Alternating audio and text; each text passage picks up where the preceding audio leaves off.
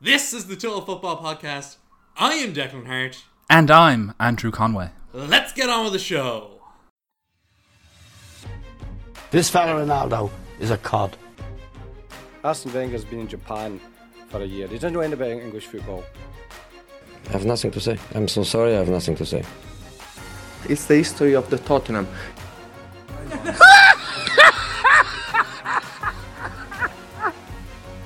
But this action is really incredible. Incredible. If you don't know the answer to that question, then I think you you you you are an ostrich. The big news story of the week boiled over on Sky Sports on Sunday afternoon when Graham Souness tore apart Kurt Zouma ahead of West Ham's class, clash with Leicester City. Should Zouma be banned for a year as Souness suggested, or is this story getting way overblown? Well, like it, it's it's not overblown. It is a story. It is a stupid story. It is in the realm of Patrice Evra with the chicken breast, but obviously a far more serious thing happening in it, and the presence of children in in this clip. And for anyone who hasn't seen it, it's Kurt Zouma kicking around a cat in his kitchen with his brother, I want to say, and his child is there, or somebody's child is there, uh, watching it. It's it's a very odd instance. Um, but in terms of being banned, like the, there is I don't want to go, go too far down the line of this, but I know I'll see what you have to say about it. But you know, was it Miguel Antonio was the one who was saying the thing about, um, you know, there's a lot worse things happening in the world, and we don't give this uh, attention to any racist incidents that happen or any violence against women that happen or anything like that. And while he is completely correct in that regard, and I think that's a, a, another broader question around media coverage of something and and the chasing, the twenty four hour news cycle and Twitter chasing after who's the bad person today. Um, there is a bit of equivalency happening there, which doesn't isn't really warranted. Like it's it's trying to just reduce the impact of him having done something wrong, um, and having to pay repercussions for it um, whether it's something as serious as, as what Miguel Antonio said, or whether it is something that's still quite serious, obviously at a different level of, of cruelty to animals and, and the you know the role model nature of, of things and all that. Yeah, I, I don't think it massively changes my opinion of any footballer. I think footballers inherently are not role models by any stretch of the imagination. I think anyone who's ever met a footballer would probably tell you that, and everyone, most footballers themselves, professional or otherwise, would probably say the same thing as well that they're not role models, even if they're elevated that position by society. Um, but whether he should be banned from earning a living and playing his profession in a very limited career for a year, um, there, I, I, I don't think that's correct at all. I, I, I get where Graham Souness is coming from, and, and to be honest, he's probably coming from the right place in this manner. Um, but I think, yeah, a punishment is in order. You, you know, it's not always an eye for an eye, but I think a, a punishment uh, commens- commensurate, is that the word? Or, you know, something that relates to the crime is, is, is duly should be applied. And I think that's probably a matter for his club, and maybe you can make an argument that the FA or the Premier League do it for bringing the game into disrepute for the impact it's had on on the reputation of it. But at the same time, like they shouldn't have the reputation they have. Like the the footballers don't deserve, don't merit being role models. People shouldn't be following to the level they are, and it's. I think it's just a lesson to all the society not to be putting these people on pedestals. Well, like that Miguel Antonio clip was, I thought, quite interesting in that you know obviously he was just approaching his car, so he didn't exactly you know he didn't have ah yeah, but he knew he, preparation he knew coming, for that. Like. Um, oh, he did, yeah, but you know it wasn't it wasn't a formal uh, interview or anything. He was just approaching his car, and yeah. I thought he made a, you know, I, I thought it was a strong enough point when you consider like because some of the things that do get brushed under the rug by like you know other players in the league have done I don't really want to make it a you know bad thing Olympics but you know other players have done other bad things and it's not been blown up in the way that this was like this became like the fact that we're only the the reason I wanted to bring this up is because people are still talking about this today yeah.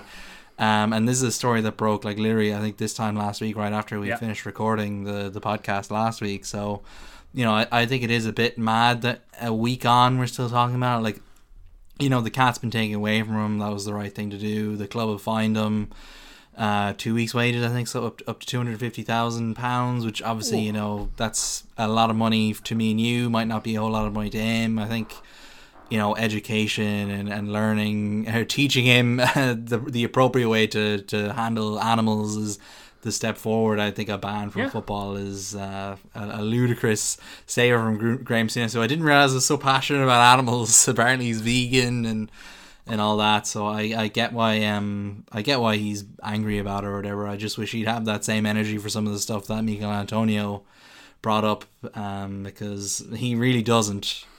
No, he doesn't, and I suppose he has a.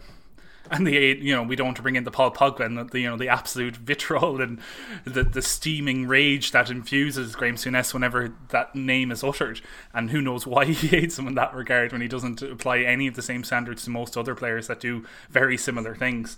Um, it is it is a bit funny, but uh, yeah, like I, I can't hold like Graham Souness's views against him. That they're his own personal views, and it's not like he's wrong morally or any other way about his views. He just isn't necessarily as vocal about other things, and maybe we don't give him as much of a, a platform to speak on on those views. Maybe he's known to be very much, you know, like you said, a vegan or pro animal safety and, and anti animal cruelty. Like the you're right. I think the the punishment should be commensurate with the crime, um, and something like the fine that's been levied down on him is probably sufficient. Uh, although I would have liked to see West Ham, and maybe they will, and I, I'm I'm ignorant on this, like, like maybe donate to the RSPCA or something, or with that money instead of just keeping it for themselves uh, and spending it on something else. Like it would be better if if there were the fine was actually, or he was told to give a donation or something like that. Maybe that will still happen. And if they can get him juice, like if the Premier League and or the FA can roll them into doing something positive for animal cruelty charities, it's probably better than you know the alternative of just banning him for a year and making him a, a in some regards a martyr for for people who are against you know the RSPCA or similar organizations in the UK and you know maybe he will learn something and be educated by it.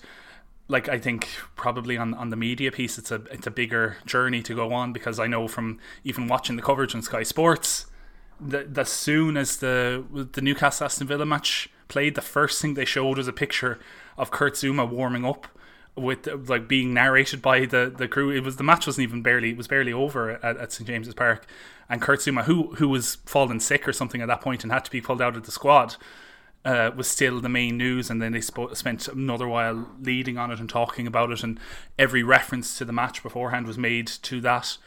Um, and even as the match started, I think um, Martin Tyler made a reference to Kurt Zouma not being able to play for for reasons.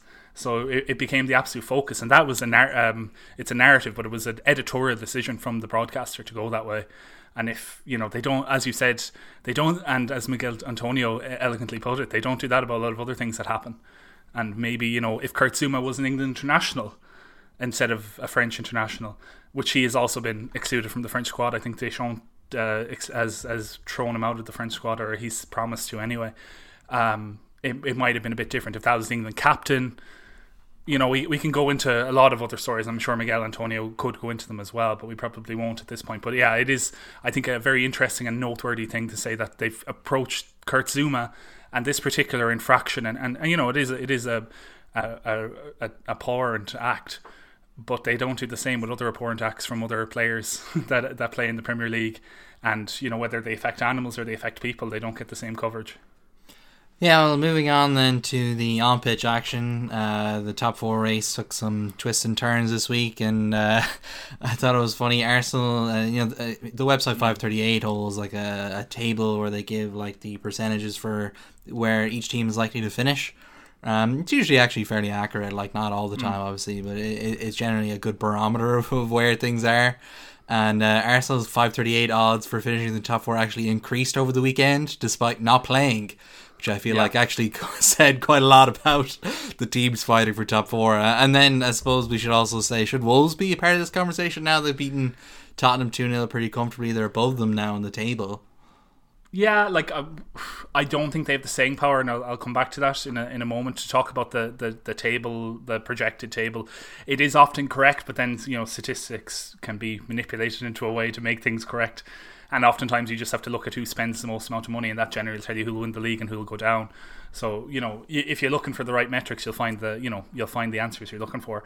Um, the only thing with it is, as mortgage brokers will have everyone know, you know, uh, past performance is no indication of future. So you know that that the table is entirely presented on on the basis of pre-performance. Um, so we'll see whether that finishes up at the end. On the topic of Wolves, yeah, I think they have the, their squad is quite good. You know, they've lost Adama Traore, but you know Trincao is slotted in there, and he seems to be a different kind of player, not as physical, but just as tricky and just as hard to get the ball off of. Um, the only thing with Wolves that I have to say is they're difficult to score against, but they don't score a lot of goals either and they, they, they often like I know they, they did do, do well against Spurs but they often do fail to actually get the ball into the attacking box really. They can do a lot of good work between the halfway line and the, the edge of an opposition's box but they, they very seldom get in there. And you know while Raul Jimenez is a very good striker and they have some other very good you know attacking based players their output isn't needed it isn't anywhere near where they need to be to finish in the top four. I think they could continue to take scalps. I think they're playing Arsenal again in a couple of weeks and that'll be a a humdinger probably because of the, the, the comments that were made after the, the match on Thursday about, about Arsenal and their celebration. So I think there's there's a there's a bit of bad blood between the two sides there. Um, but we'll see how they wrap up. I think they could easily get into that, that conversation for the Europa League and the Conference League, but I think the top four might be a bridge too far for them. I think it also speaks a lot to Spurs and where they actually are. Um, because I know the I don't know if you want to bring it up, but you know the viral clip about uh, that Owen Hargreaves and Rio Ferdinand did. Um, when they looked at uh, Manchester United's next 10 fixtures up to the Southampton match and they were like win win win win win win win. They, you know, that's 30 points there and I think they got less than 20 as it worked out. It's not as bad as it could have been but I think something similar was done with Spurs. Maybe not as viral as that but I, I think Antonio Conte is kind of had a fairly good honeymoon period when it comes to media approach and he's kind of earned it obviously from winning league titles in Italy and, and in England indeed um, but it, you know, it's starting to all those games in hand that they had are starting to dry up now, and they're they're finding themselves a bit adrift from from the opposition. Uh, when they were in a pretty good position of power, and considering the fixtures they had, they didn't really capitalize on them. Yeah, like the interesting thing about all of this right now is that you know you look at West Ham played twenty five, Man United played twenty four, Arsenal played twenty two. Wolves 23 and Tottenham 22, so it is still kind of all up in the air a little um, in mm. terms of that. Arsenal and Tottenham play each other in one of their games in hand, so inherently they both can't win all their games in hand. So in that sense, West Ham and Man United, by being above them in the table, have that slight advantage um, that they have the points on the board. Um, but yeah, like the five thirty eight projection. One point though, or two yeah, points. Yeah. It? It's, it's, just it's just to say that Tottenham and Arsenal can't both then win their their games oh, and yeah, leapfrog yeah. them. Uh, one of them obviously still can um, and probably will based on the amount of games in hand that they have. Um, in fact, I think it's impossible for one of them not to uh, leapfrog Man United and West Ham based on the fact that Arsenal and Tottenham do play each other. Yeah. Um, so I expect but, Arsenal to leapfrog them when they play Brentford, but we'll yeah, like it's it's interesting because um, well, Man United play next, um, which true uh, Brighton, yeah. They play Brighton on Tuesday, which we'll come back to. But uh, the 538 projection says that 66 points is generally what will be needed to get top four, which is pretty low by the. the yeah, we thought seventy, didn't we, at the beginning of the season? Around. Yeah, and it's been in around between seventy and seventy-five in, in previous years. Um, so mm. sixty-six is low. I remember. Uh, like the year Leicester won the title is a good barometer because they themselves won the league with a low tally and it was 64 mm. I think was the year that, that Man City yeah. got um they got fourth with 64 under Manuel Pellegrini um and Man United got fifth uh, with mm. 64 as well, I believe. So, um, you know, maybe goal difference will decide it again. But that is a pretty low tally. Um, yeah. Given even just the amount of games that we have left. So, you know, the the thing is, like, they've all dropped point. Well, Arsenal won on, on Thursday, but the other three have all dropped two points. match weeks. Yeah. Yeah. Where they uh, dropped points. points. Um, so, you know, the the thing going forward to note is that I don't. None of us really believe this, but even statistically, like they won't go on a five or ten game winning streak and, and seal no. it. So there's going to be plenty of twists, twists and turns yeah. to come, um, which really makes the whole thing really difficult to predict. Like West Ham, uh, you know, they drew with the Leicester uh, on Sunday, and that was a game where initially I thought they were playing quite well, and then and you know they were taking advantage of Leicester's kind of poor week where it looked like everything was going wrong for Brendan Rodgers, and he might lose his job if they lost that game, and then. Uh, stupid penalty to give away from uh, Aaron Cresswell. Then they just kind of let Leicester back into the game, and you know they came away from that saying two all is not a terrible result, but considering where they were after 20 minutes, I think that was um, you know, a lot of the the same problems West Ham have had kind of crept in, where they just didn't seem to have anything on the bench that No, they, they, they're so could bring lean, on, um, which is what we said last week when we analysed their transfer window that they, they needed that little bit extra in the squad. And, and while they take fourth right now in the table, they've they played the most games. I think that's pretty much why they're fourth. Um, I do think they will drop off, um, but I, I still think it is anyone's game. Like it's very hard to predict who will get fourth. Yeah, like I, I thought it was very interesting the way that West Ham actually deployed Jarrod Bowen as a. It is his first name, Jarrod, isn't it? Yeah. as a false 10 kind of play where he was playing as a, a 9 kind of running through the middle a couple of times and I thought when he, he went down with an injury early on in that game and I thought oh no if West Ham lose him they've nothing else because he was meant to be their extra guy on the bench he wasn't meant to be a starter um, straight into the side but he, he's done amazingly well since he's come up from the championship um, like th- their goal differences appear as well West Ham have that um, r- running into this it, I think it is going to be a very interesting couple of weeks and I like there is the other elephant in the in in the room as well, which we haven't mentioned, which is Chelsea, because Chelsea haven't had the best post Christmas series season. Like they their performances have been poor. Like they've won game one win in five in the league. They've been they struggled in the cup competition in, in the FA Cup specifically, and they did really struggle in the Club World Cup despite winning the thing in the end. But the level of Palmeiras, Palmeiras and the who did they beat in the yeah, in the semi final. Like that wasn't great. Like that was poor, and there was a lot of gamesmanship happening in those games as well. They- if you they- saw the way that Cesar Azpilicueta was playing it.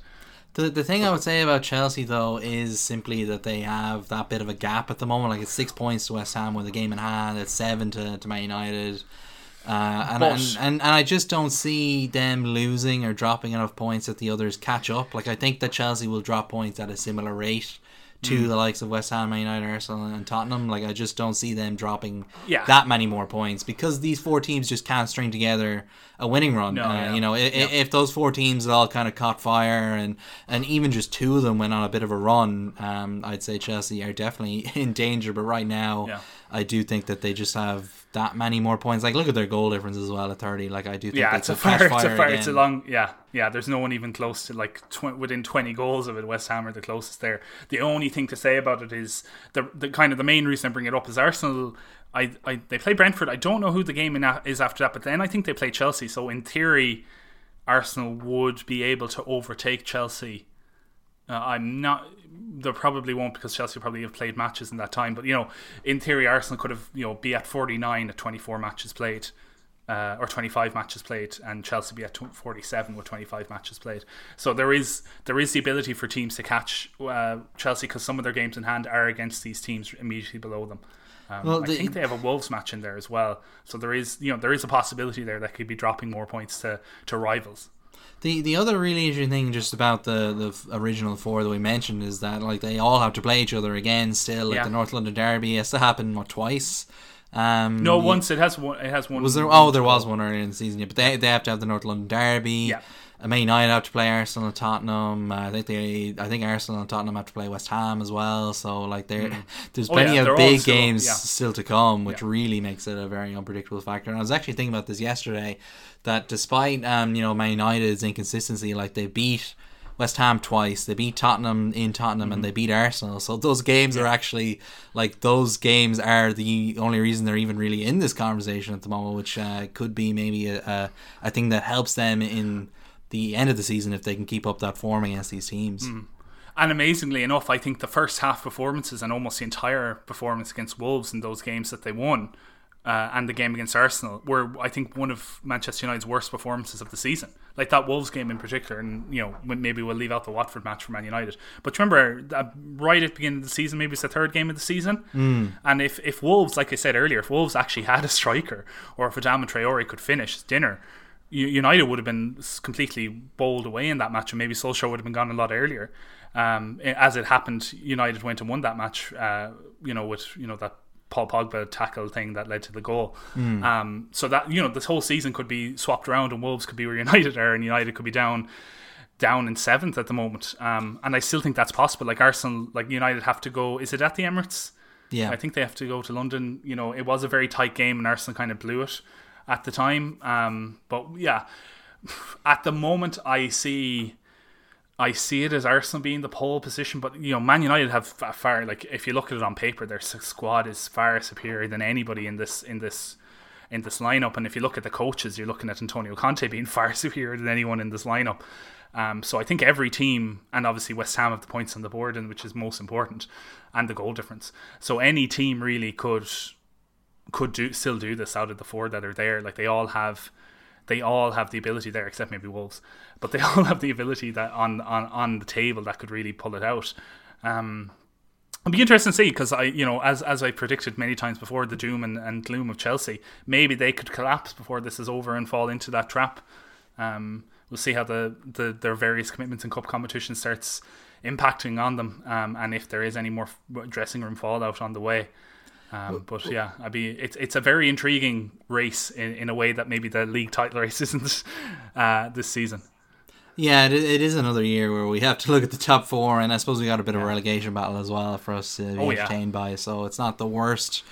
Um, it's just a pity. If Man City were like ten percent worse or fifteen percent worse, like this could have made for a really fun Like season. I, um, as it stands, I think Liverpool could easily get in the 80s in points. which is Yeah, but it, it- it's completely irrelevant. Like considering the Man City are going to hit ninety, no problem. But uh, that that's what I mean by like Liverpool were just not quite there in terms of a challenger, which would have made for a really great season if Man City were just slightly worse. But um, like the just to just to go back to the top four, like you know Tottenham lost two games this week to um, Southampton and and Three on the bounce. Wolves. Yeah. Three three in a row. Yeah, first time Conte uh, has managed a side that's lost three in a row since uh, 2009.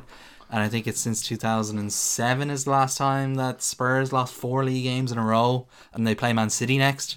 So um, you know, it's just I wonder how that one will go. Yeah, yeah, a really bad run of form for them. I know Conte's gotten a couple of good results against um, Pep in the past, and Tottenham do uh, have that that that uh, they do have a bit of a hoodoo over Man City to an extent in recent years. But Man City certainly the favourites in that game, which you know that would really cut them adrift.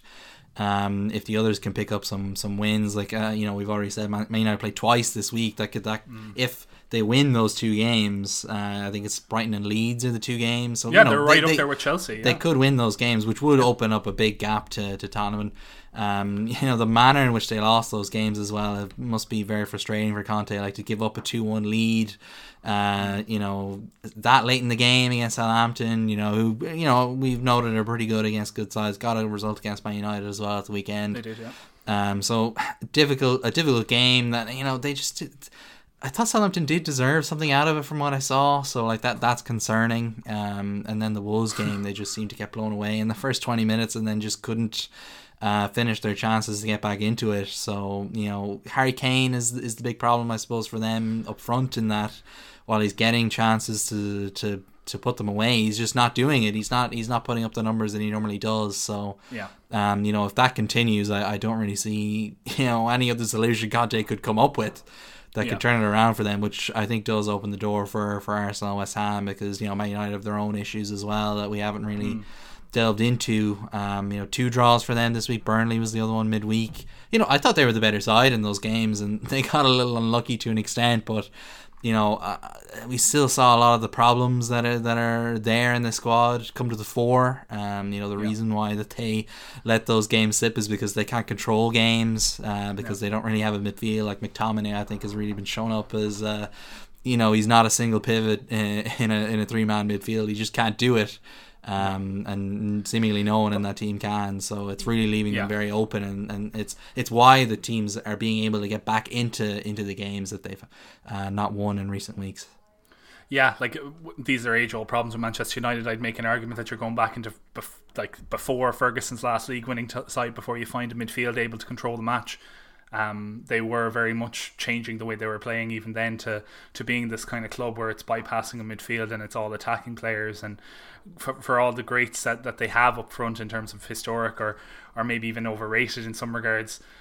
They Well- just they don't We do have the Cristiano Ronaldo elephant in the room as well, in that he's just awful. Like I think we should just say that he's awful, and he makes Man United worse. Yeah, yeah like i'm i'm i'm hard yeah. It, it does very much seem that like i don't want to like uh, one swallow doesn't make a spring in terms of his ability to to show up and get a goal but i know how you made the point about he's not even showing up anymore to score that last minute goal for united anymore and he's missing easier chances and he's still taking it can be argued he's taking taking goals away from the rest of the team by by continuously being there and taking shots and not you know letting off to his uh, to his uh, teammates. I, I'm still I'm stopping short of that because I think the problems lay elsewhere in that team. There, there are other problems, but I think he Yeah. is a significant one as well. Like him, McTominay. I think uh, him, McTominay, and De Gea are the three players that I think most immediately need to be replaced this season or in the summer. Yeah, like it, it, it is. Yeah, it, that's probably fair enough. I still think they're they need an identity. I've said this since they appointed Solskjaer, and I didn't see an identity with them. I still don't see an identity there. There obviously there's not going to be one because Rangnick is a short term appointment. So their next managerial appointment is so important, and that'll have to dictate who they sign because you know depending on on on the, the managerial choice, they might need to clear out the whole team. Like because maybe you know Luke Shaw or Harry Maguire or you know someone else who you consider in the team that's that's kind of unsellable at the moment, like Marcus Rashford. Maybe they don't fit in with the the model that their next manager is going to have, and they're going to have to be sacrificed because you know that's what Klopp did. Uh, that's what Pep did. You know, there was good players there, and they just didn't fit, and they had to get rid of them because they just didn't work in the in the system that they wanted to play. I think that's something that's very much lacking in United. They have all of these different component parts, almost like a Frankenstein monster or kind of cyborg type of thing where they're like, okay, this is like Harry Maguire is a leader. He's good when you're playing a deep line defense. He's okay on the ball. He's okay in terms of other like organizational skills, but is he the right guy to be playing at a very high line? Uh, being the only, you know, the last man back effectively. I don't think he is that player, and maybe that's because you know Varane isn't always there, or because other players aren't always there to cover. Um, and you know the same with other positions in the team as well. I don't know if they necessarily are the right fits for for the club. They're all great individually, but there is no team cohesion there. I don't see it anyway.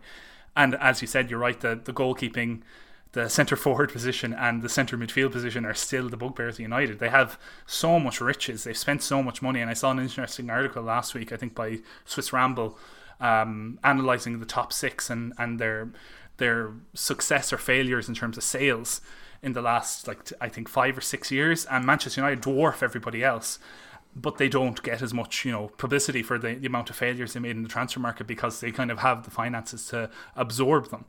But it's going to it's caught up to them on the field i think because they, they spent all this money and they they still don't have the components of a league or, or a Champions League Well, the side in there. I, I think it is fairly obvious how they've erred in the transfer market, and I think that, like, you know, They've like, got away fact with it in terms of financial terms. Like they haven't been, they're not in you know deep trouble over it the way that uh, you know a Tottenham would be if they did the same thing. That just speaks to the financial juggernaut that is Yeah. Manchester United, I suppose. Exactly. The, the the the negative effects of their on pitch performances won't be felt for another five ten years if they continue Mm. to perform like they are at the moment. Like you know, we saw that happen with Liverpool in the nineties that they Yeah. really started to struggle then at the at the turn of the century in terms of finances, and, and they had to figure out a new way to keep up, um, which is what you know took them so long to even get back into a title race under Benitez. So I think the potential is there for that to happen Man United, but right now they're still too big as, in terms of a fan base and, and their commercial worth.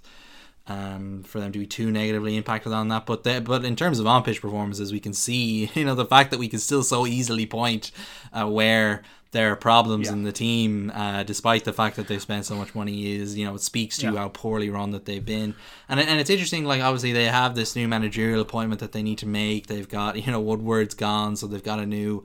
Um, you know, power structure there as well with uh, Murtough and Darren Fletcher and Rangnick will have that consultancy role. We don't know Yeah. what that means at all. Like how much power will he have and how much will they actually listen to him? We don't know.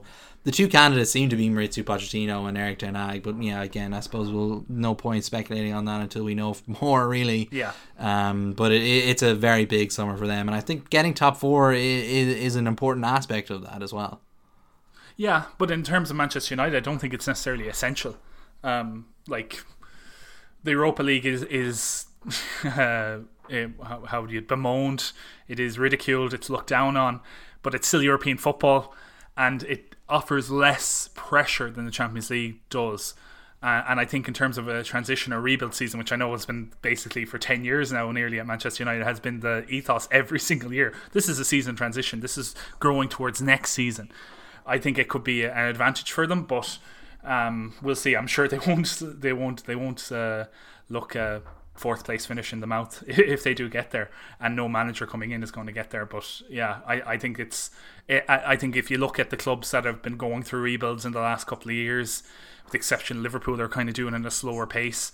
Arsenal and Tottenham certainly have to, had to suffer with the market. They haven't had the buyers available for the players they want to get rid of, and they haven't been able to fill the positions every time with the players they've wanted to get. They've been either usurped um, or they they just haven't been able to get the money on the table. And I think United, without you know, they have the financial might, no doubt about it, but they don't necessarily have.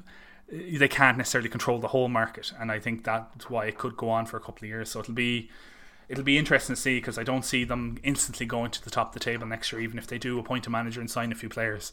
Uh, I think this is a longer term rebuild required.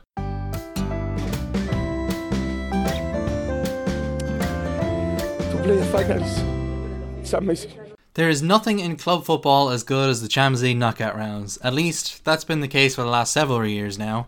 But without our glorious away goals and this set of ties, will that still be the case this year? Let's look ahead well, to the, this week's set of fixtures.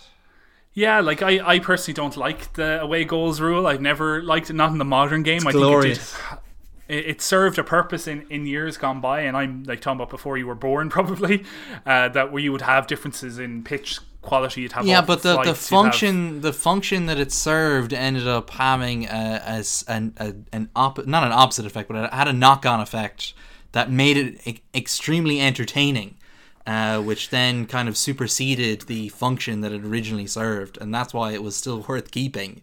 Because you know, the uh, I'll defend the away goals till my death. Yeah, like, yeah. It, it's so brilliant that you can have a fixture between two teams where suddenly one team is winning and then a goal happens and then they're losing, and it ignores the concept of drawing, which leads to uh, boring 30 extra minutes of extra time. Like, you know, just go straight to penalties, really, please. Um, you know, it's such a it's such a wild swing of emotions. Like you know, we bemoan, I suppose, the fact that Ajax didn't make the Champions League final in, in 2019, but the the side of seeing uh, euphoria for one team and absolute depression crying. for yeah. another, like watching the three Ajax players fall on their knees in like yeah. formation. Uh, yeah, while Lucas Moura and Harry Kane and all them run off into the corner, like that is one of the great images of uh, European football. Same when it was Roma against Barcelona and uh, Manolas, Manolas running to the corner, Peter Drury losing yeah. his mind, Messi distraught on the pitch. Yeah. Like these are things that we will. Andy Robertson shouting on. in Messi's face when the same thing happened the following year. Yeah. Like these are the things that we will now miss out on because when mm. if if Manolas scores that goal now, it just ties everything up, and that's a very anticlimactic feeling. Even though obviously you know it, it continues the tie um so you know it feels it, it feels sad that it was just kind of taken away from us without any real like discussion about it and you know even just uh, a consensus on whether or not fans actually liked it or not um, so it's another. I, it's just another example yeah. of UEFA and decision makers being like, we don't care what fans think. We're just going to do what we want. Yeah, and this governing body, they have that right, I suppose. I, I know what you're saying, and I, I think clubs have not wanted it for many years, you know, because it, you know, the original reasoning for it. Some clubs didn't even agree with it back in the day because it was like, well, maybe you should have an advantage for being at home and away goals shouldn't count double and stuff like that. Um, uh, but like, I, I, I think it's going to make. We'll see. I'd say I'd say if it is terrible and like you said, if it does go to like 120 or was it 180 minutes of just boring passing the ball around, unbelievably careful football um, we will see a return to the away goal rule or some other rule put in place because you know they don't want to harm the product. Uh, I think it's something the clubs have been pulling for for a long time, and, and the opportunity finally came to get something through in COVID times when they were making fundamental changes elsewhere, um, like substitutions and the like. So yeah, I uh, like I I have cautious optimism about this. I'm hoping the teams will go at both ties the same now because like really the, the like every team is used to playing at every stadium. There isn't a you know obviously some stadia like you know Anfield or I don't know name another imposing ground. Uh, Borussia Dortmund's ground, but they're not even in it now. But you know, certain grounds have an aura about them that that are, you know, that seem to add to occasions, and maybe in those cases, maybe an away goal is should be worth more. But I think in the most part, everyone's used to playing at all of these fancy stadiums. They're used to the hostile environments. The surfaces are nearly uniform. Everything's homogenized, and in that regards, I don't think there should be any particular reward for one team getting a goal and the other. And you know, I, I remember watching Inter AC Milan Champions League matches, and it was just ridiculous that there's even a away goal in those because they play at the same ground. Um, so you know there is stupid things like that happening. But yeah, like we'll we'll see. I think that this will be the first test of it. As you said, this is the first time we have it encountered at the top level. So I I hope this teams like will just go at it from minute one and and like they won't be more conservative at home because they're afraid of conceding an away goal and uh, teams away from home won't be more conservative going away from home because they're you know they're fearful of the away crowd or, or, or trying to bring a you know a, a fair enough scoreline back to their home ground. I think it hopefully will will lead to more entertaining football from both sides. But as you said we don't know until this happens yeah, like I, I do think as well that you know sometimes we would have seen a big side go up against a, a smaller side, and the smaller side could actually get a bit of control in the game because they knew the power of the away goal, and the bigger side yeah. would maybe get a bit nervous of that, and it would actually strike some fear into them. Especially yeah. when, like you know, they, they the smaller side manages to nick one, and then suddenly they have the rousing momentum.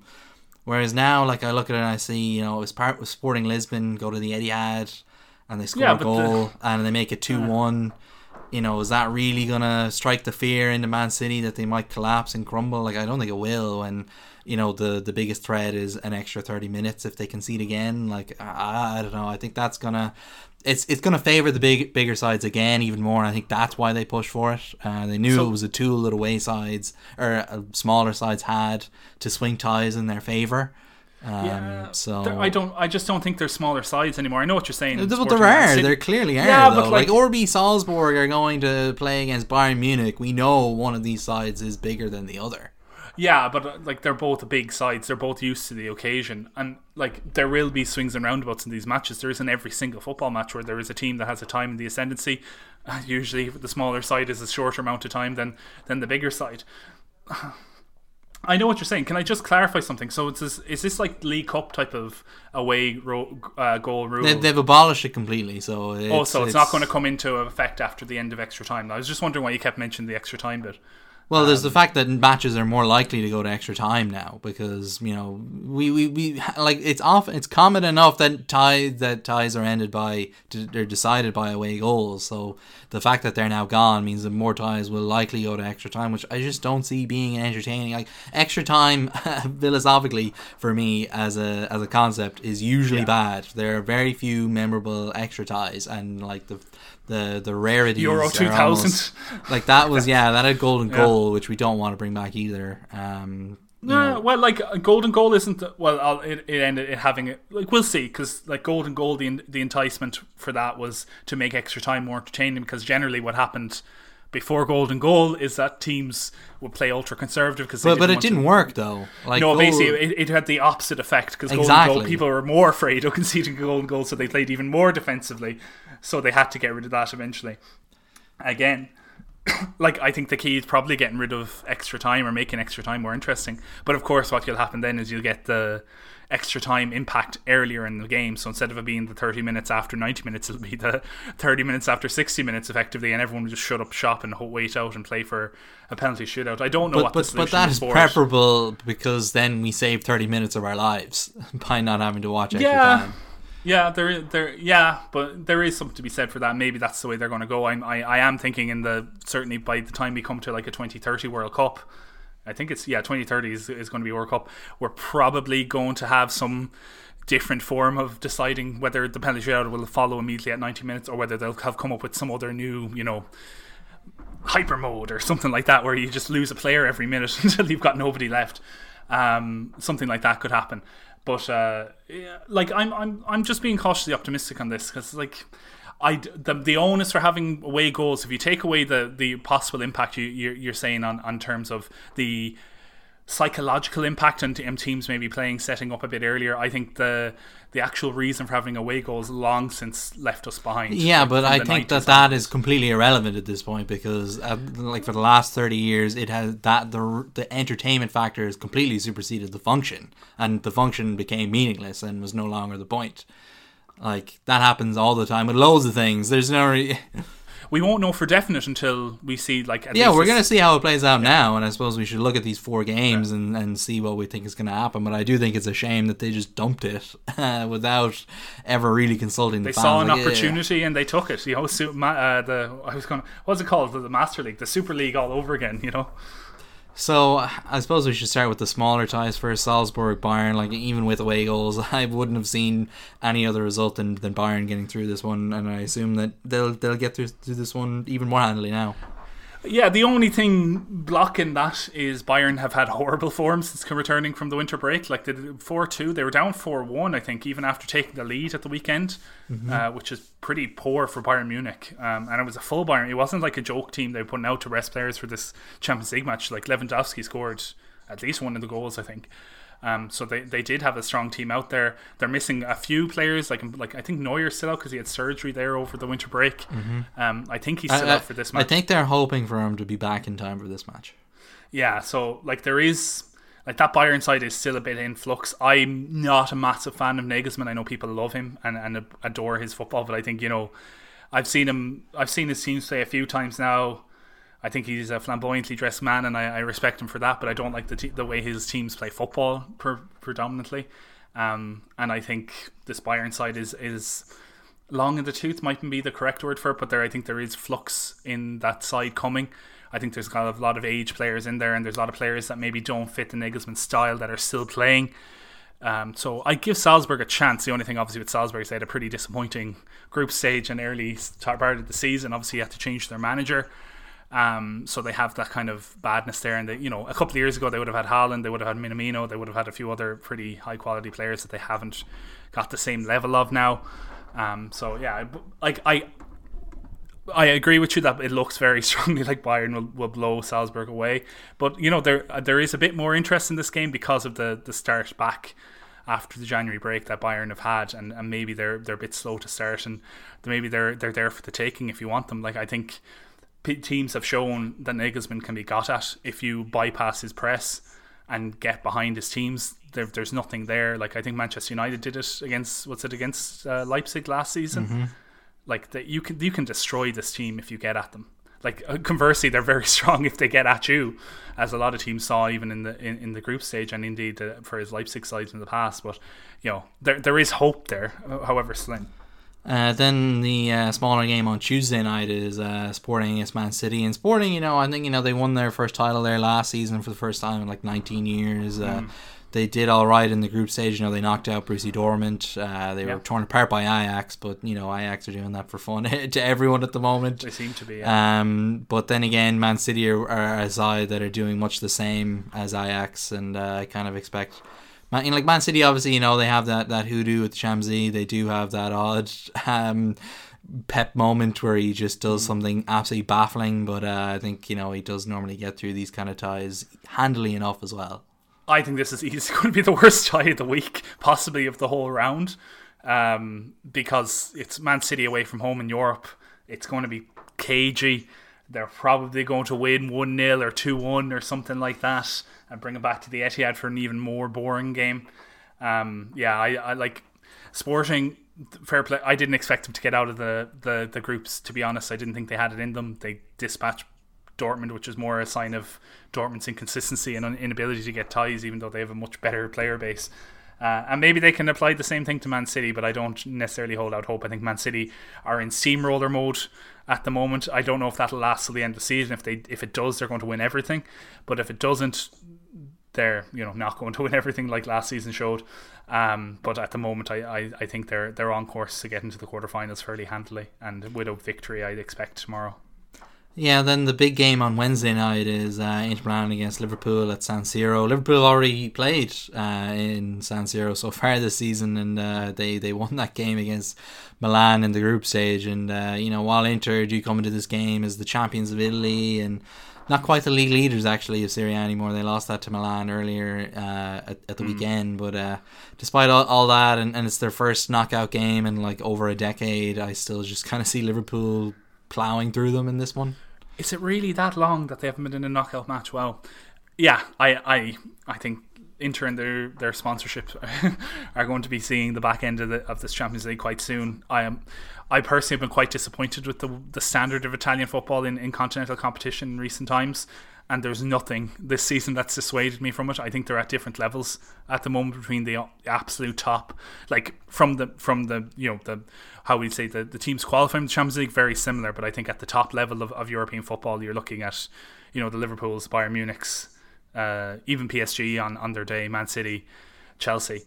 Um, I don't think the Italian teams have that level at the moment. I think they're they're the players that they've shed, I think they've shown that they're not, you know, they're not exactly at the level. Like I'm using Lukaku as the main example here, that he's not as necessarily good um, in a Premier League uh, surrounding as he was in in Serie A, and I can think the same with others. So I think Liverpool will have what it takes to to put Inter to the sword. If I'm being honest, like I think a lot of Inter's players are aged at this point. Like when Edin Dzeko leading the line, uh, Alexis Sanchez starting as he did at the weekend. I imagine he'll start again uh, in this game. You know, these are players that weren't able to necessarily cut it at the, the Premier League level. Well, certainly Sanchez at the end of it. Uh, Dzeko was okay when he left uh, to, to go Roma, I think, at the time. Um, but I don't see the rest of the team. Like, maybe we'll have a few surprises in there. Martinez maybe we'll do something. Um, he's been playing well, but uh, uh, like, and obviously Perisic is Perisic is still there, isn't he? Mm. I didn't imagine him scoring at the weekend. Didn't he score at the weekend, or was that last week?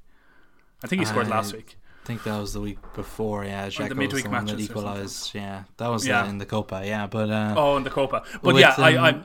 I'm just saying that they. I don't think they're level. You know, despite no, them, like, I, they'd still be think... my favourites to win Serie A this season. The way thing I know Milan have, have usurped them and they're in a good run of form, but I don't know if they have the same power to keep doing that.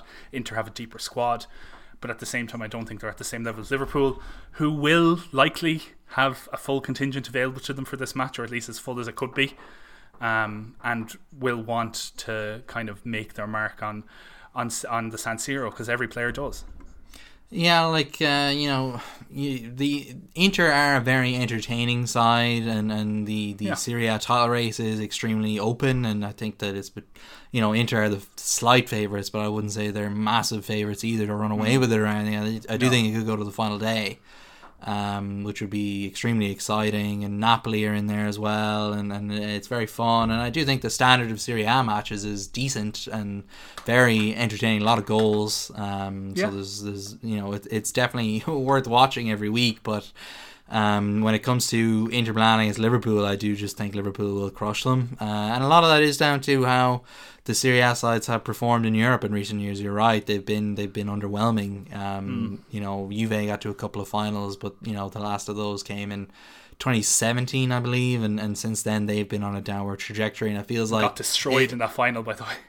Yeah, like it, you know, there were mitigating circumstances for why they got destroyed, but they were they were pro- they were very good on the run to that final. They conceded like they two were, goals all competition, and then conceded four in the final. Um, Casemiro. Yeah. Um, but the, the, the thing with Serie A is that you know Juve achieved an extremely high level under Allegri uh, in their run to those couple of finals, and then they fell off. It wasn't that the rest of Serie A caught up to their standard and that's why they lost the league title. It really was just Juve completely fell off and then entered mm. a good couple of seasons under Conte. Um, you know, and now they're completely bankrupt basically and have to lose all their best players. And you know, I yeah. like Simone Inzaghi, but he's not yeah. as good a coach as Antonio Conte. Uh, Antonio Conte. So um, you know, I, I, again, yeah, I just fully, I, I expect Liverpool to be one of the favourites for this yeah. competition wholesale, so they should be getting through Inter if they if they want to win this competition. Yeah, like they've kept the winning run going in the Premier League. As you said, they're probably not going to come close to Man City as, as, as it turns out come the end of the year. So I expect at some point they're going to change shift or shift gear to to look at the Champions League more more thoroughly. But it could start now, and, and they really could go after it now. And I see no reason why like a high pressing in your face game, which Liverpool did bring to the group stage and brought to San Siro and, and, and earned results for it, can't work again now. And I don't know if Inter are used to playing against that type of football at the moment.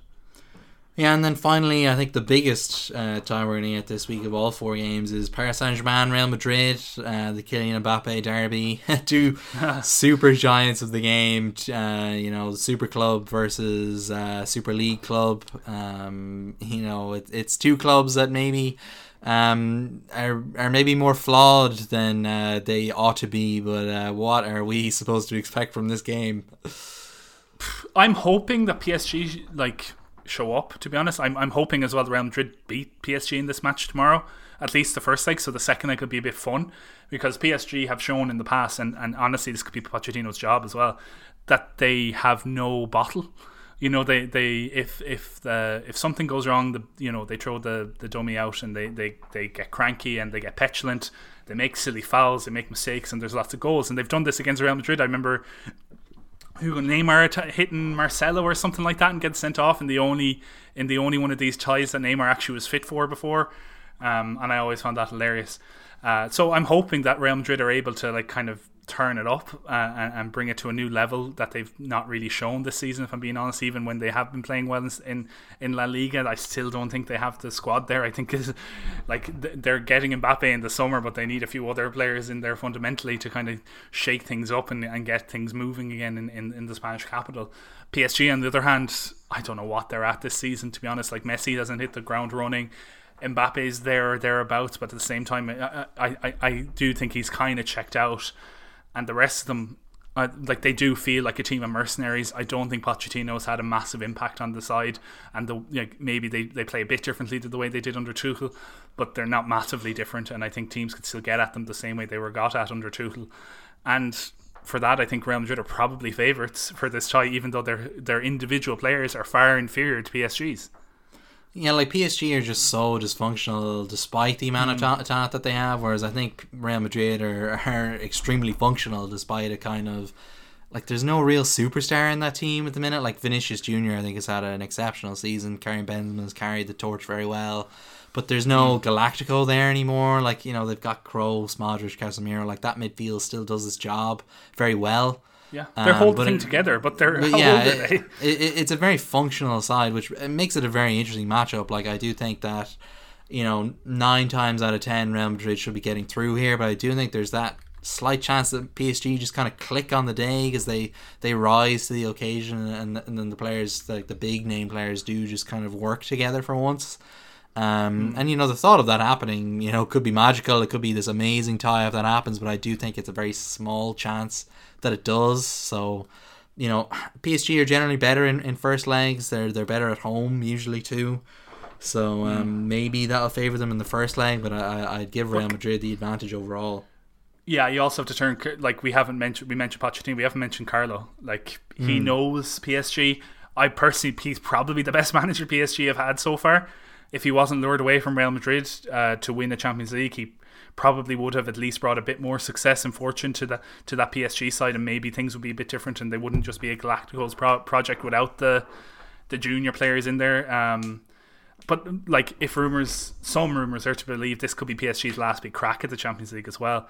Um, if it is, you know, it it I don't know whether it's you know allegedly the you know the the investment might start to be reduced after this year is over because the World Cup in Qatar is this year, and maybe the Qatari Wealth Fund might see other uses of their monies after after the World Cup has passed, and that could be the end of the PSG project, starting with Mbappe's departure.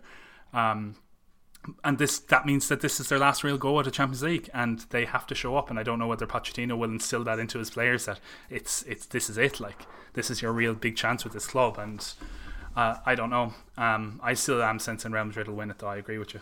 Roma have risen from their ruins. Manolas, the Greek god in Rome. And finally, now we've got uh, another full slate of Premier League games coming our way this weekend. Plus, Man United v uh, Brighton on Tuesday. I suppose we should start with that one chronologically. Yeah. And uh, how do you see that one going? Well, like uh, on the basis that I thought Man United would have won, like I, like I may have been a bit facetious earlier when I mentioned that uh, the Owen Hargreaves Rio Ferdinand clip of win, win, win, win, win, but I wasn't that far away from agreeing with them. Um, and this one looks on paper to be an easy win for for Manchester United. Like Brighton are start, starting to show a bit of fatigue, I suppose. I know they had their win at the weekend, but it wasn't against necessarily the the most illustrious uh, opponents in the world uh, in in Watford who are who are looking to hit the bottom pretty soon. But you know they they are they are a team that is is kind of light in terms of their squad, and, and I think they'll start be feeling a bit of more fatigue when Manchester United will be able to rotate a bit more. Um, and have a bit more about them, especially since they haven't won in the last few weeks. That they, there's a bit more for them to to actually you know show they can't afford to have a, another game uh, without a victory, especially at home, because uh, the crowd won't take it, and and Rangnick's job will probably be in trouble if he if he does actually lose this match. So I do expect Man United to show up and, and win it. Yeah, like I think Man United are kind of due a win based on how their last mm. few games have gone. Like I think they deserve to win the, th- the all three of the games that they played. But you know that's football. They they didn't take their chances. You know the team did, and um, yeah. Brighton uh, famously don't take their chances as well. So uh, maybe it's Danny an Welbeck, ideal. Uh, maybe Welbeck. it's yeah, maybe Danny Welbeck can strike, but I, I, think it's a bit of an ideal opponent for Man United. I think Brighton's game might suit. Man United a bit yeah. better as well. Though Brighton have played quite well against the bigger sides this season. Got a draw at Anfield, uh, got a draw at Stamford Bridge. Probably Beat should have beaten Arsenal earlier in the season. Can't remember how they did against um, uh, Tottenham now. They did okay against Man City. So like they've played well in these big big games. They they should have gotten results against Man United in the past and didn't. Uh, famously, Bruno Fernandes scoring a penalty oh, yeah. after the final whistle. Um, yeah, so uh, maybe they're due a result against Manchester United uh, for all we know. But uh, I think this this this game and the Leeds game uh, that's coming in their way on Sunday both should suit them, and I think they they should be getting six points from these two. Yeah, like on the Leeds match, I think some at some point, Poch, uh, not Pochettino, but uh, Bielsa is going to work his style of game against Manchester United because they do look awfully dangerous going forward, but they just have no no core to the team, no centre to the team, and basically play long balls over the top, and you bypass Leeds United, and they have been suffering, and they do need to get something out of it. So, you know, Man United might have an eye on their Champions League or uh, what you call it match, their European tie uh, the following week, and and it could you know kind of set them back a bit. Um, in terms of that Leeds game. But yeah, it's probably looking on on course for United to get back up pretty much in touching distance with, with Chelsea. Yeah, then the I suppose the big tie this weekend is Man City against Spurs at the Etihad. And we alluded to it earlier. Uh, are Man City going to absolutely kill Spurs, or can they turn things around? Well, they do. Like as I said, they're in the steamroller mode. Man City, they're in the mode where they're like it's not boring their opposition to to death, but it is certainly by death by a thousand cuts and I don't see how this Tottenham side can really negate that. They're going to play what they've seen Tottenham do against every big side so far since, since certainly since Conte took over, which is put everyone behind the ball and lob it forward to on running Son or if Moura is playing or whoever else is playing, and hopefully Kane is there to tap it in if they get something out of it. I don't think this Man City side is going to stand for that. I think they're going to be high pressing, be play a very high line uh, in front of the Tottenham box, and they're going to rain shots in, pass the ball around, and hopefully get early goals for themselves. And and that would be enough for them to, to, to shut up shop then for the rest of the game. Like City will have a midweek match that will bear in mind, Tottenham don't.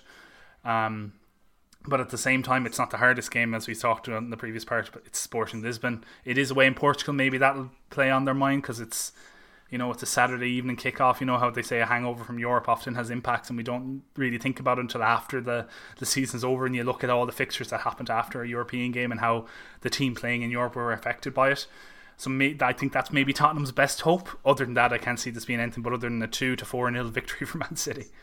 And are there, any, are there any other ties you'd like to, to mention? I suppose Arsenal Brentford, uh, Arsenal want revenge for that uh, opening day catastrophe yeah, I think that, that that is something that Arsenal will be targeted, and I think at the bottom of the table that'll be in a very important tie. I know Brentford got the draw at the weekend, but I, I still think they're they're in free fall mode. Maybe I, I presume Eriksen's not going to be able to play at that point, um, but maybe he will. I don't know. He, he has the Tottenham connection, so maybe he'll want to play that Arsenal match. But it's at the Emirates. I think the crowd will be up for it, especially the way the the, the kind of they weren't vilified, but you know the they're criticized necessarily for celebrating over celebrating, and I think that isn't kind of oh, fired up the Arsenal contingent on this, so they will be gunning for this match, no pun intended, against Brentford. And they are like local, you know, not historically they, they do play each other quite often and and have a history of playing each other. It's fairly friendly, but you know there there is a bit of bit of something there this season after the the way the first game of the season went. And Arsenal have a point to prove, I think, in this match as well. Although they have very few players left uh, in terms of attacking players left, I think it'll be uh, Lacazette who who can't score. He, what's the, what's the old term? Hit a barn door uh, with a banjo. He he can't really do that. Martinelli will be suspended for this one.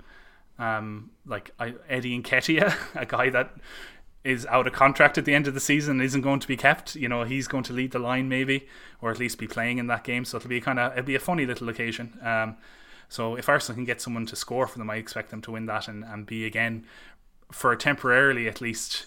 Um, well, we'll see what the Man United match, but they'll be they'll be at least in fifth place, I'd imagine, if not in fourth. Uh, and and secure in that, knowing that the weekend's fixtures are ahead. The only one of note I wanted to mention as well is Liverpool Norwich. I think earlier, in the, I think this was the first game of the season. I think these are the repeat fixtures, aren't they? Mm. Um, the first game of the season, like that, Norwich actually put up a fight and weren't terrible against Liverpool in that game. But Liverpool have that old history thing of just destroying Norwich. So I mean, if you want goals, I think there might be goals in that game. Yeah, the, they're gonna bring back Luis Suarez, uh, they're Just- gonna just resurrect him yeah. just Yeah. for this one. They uh, got special dispensation by the Premier League to register him in time. So uh, yeah, I look forward to his hat trick this weekend. Yeah, absolutely. Uh, uh, so until then, I suppose uh, that'll do us for this week. So thank you for being here, Andrew, Thank you for having me, Declan. and we'll be back again to discuss it all next week. Thank you for listening. If you enjoyed this episode, then don't forget you can tell family and friends about the show. Spread the word of the Total Football Takeover. This show can also be found on podcast services, including Spotify, by searching Total Football Podcast. You can also subscribe to my own Medium page in the show notes. You can follow Andrew on Twitter at Conbon27, C O N B O N, and myself at Cheesy Heartpun, C H E E S Y H I R T E P U N. Most of all, thank you for listening, and we hope to be in your download feed next week too. The more the merrier. That's what we always say.